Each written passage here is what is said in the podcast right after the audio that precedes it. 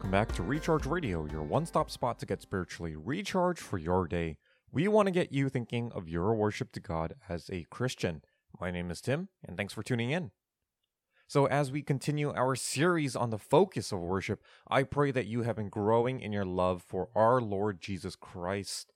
It is easy to lose sight of the object of our worship when we get caught up in doing our responsibilities and in the day-to-day.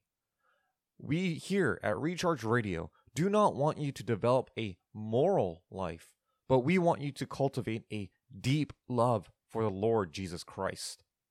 Jesus Christ should be the focus of our attention, of our adoration, of our love, and should be the focus of our worship.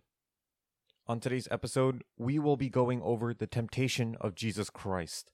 This is a great passage to dwell upon because it shows us that Jesus is worthy of being called Lord and Savior. Unlike many other kings and judges of Israel in the past, Christ is without blemish. He is blameless and spotless. He is morally pure and did not give into sin at all. This purity demonstrates that he is the perfect sacrifice, the perfect offering to pay for the sins we could not atone for. Without further ado, let's dive into talking about the temptation of Christ and how it can add to our worship of the Lord. There are two passages where you can find this account, which are in Matthew 4 and Luke 4.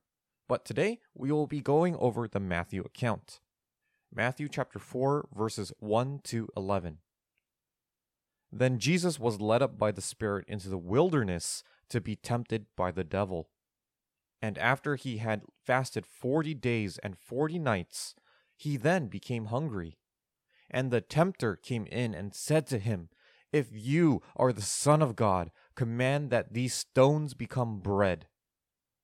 But he answered and said, "It is written, man shall not live on bread alone, but on every word that proceeds out of the mouth of God."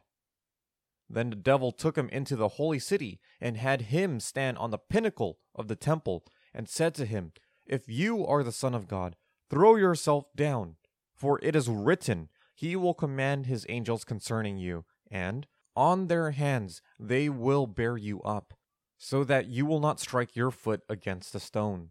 Jesus said to him, "On the other hand, it is written, you shall not put the Lord your God to the test."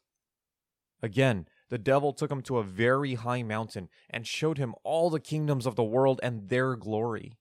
And he said to them, "All these things I will give to you if you fall down and worship me." Then Jesus said to him, "Go, Satan, for it is written, you shall worship the Lord your God and serve him only." Then the devil left him, and behold, angels came and began to minister to him. Do you see how great this passage is? It shows the worthiness of Christ as the focus of our worship. It puts on display Jesus Christ, who conquered the temptation of Satan, who fought using Scripture, who faced the most difficult of circumstances.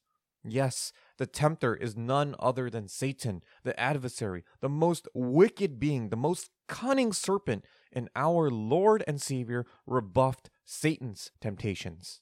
Amazing. But remember this, Jesus also endured difficult circumstances, fighting off Satan in a weakened physical condition because he had been fasting 40 days and 40 nights.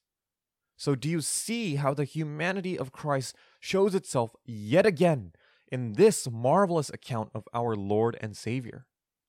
And also note his weapon of choice. Jesus fought the temptation using Scripture, relying on the divine weapon rather than human thinking. He depended on the very same sword that we carry with us today. Then let us think about it a little further. If Christ himself was not able to face temptation, then what hope would we have in him from saving us from our sins? We would have no hope.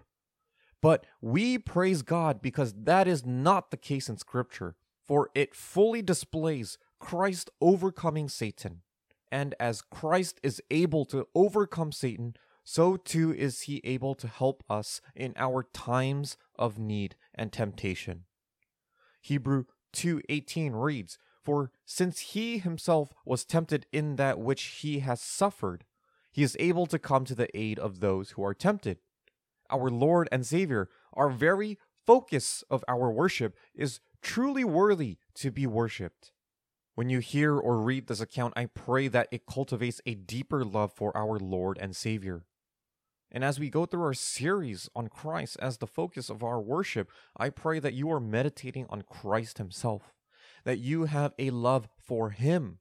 Christianity is more than morality or proper ethics, but it is about the sinless God-man who came to live a perfect life, to do ministry to a helpless people, and to die and raise from the dead to conquer sin's sting. The very same Christ who was tested and tried by the tempter himself, and he came out victorious. Yes, this is the very same Christ that we as Christians put our hope in. This is the very same Christ that we worship, that we love and behold and adore. And this is the very same Christ that we look to as the example of our holiness. So, Christian, today, think about the worthiness of Christ as Lord and Savior. Think of the temptation that was endured to show that worthiness. This is a great passage because it should cause us to stand in awe, for we ourselves could not stand blameless and upright in the face of temptation. We have the perfect example before us to live a life of holiness, to live a life that is dependent on the Lord. And isn't that encouraging for your faith and for your walk with the Lord? As you meditate and think upon the worthiness of Christ, I pray that you follow his example. Christ depended on the Word of God, so let us also depend on the Word of God in times of temptation. Think of areas in your life in which you can turn to the Word to be encouraged or comforted. It is a great thing to cultivate a deeper dependence on the Word in times of temptation and trials. Christian, I pray today that you would keep the Word close to your heart and hold it fast. Thanks for tuning in. I pray that today's episode was encouraging for you and your walk with the Lord. If you have any questions or comments, send them our way at rechargeradio@rgcsd.com. This is Tim, signing off until next time.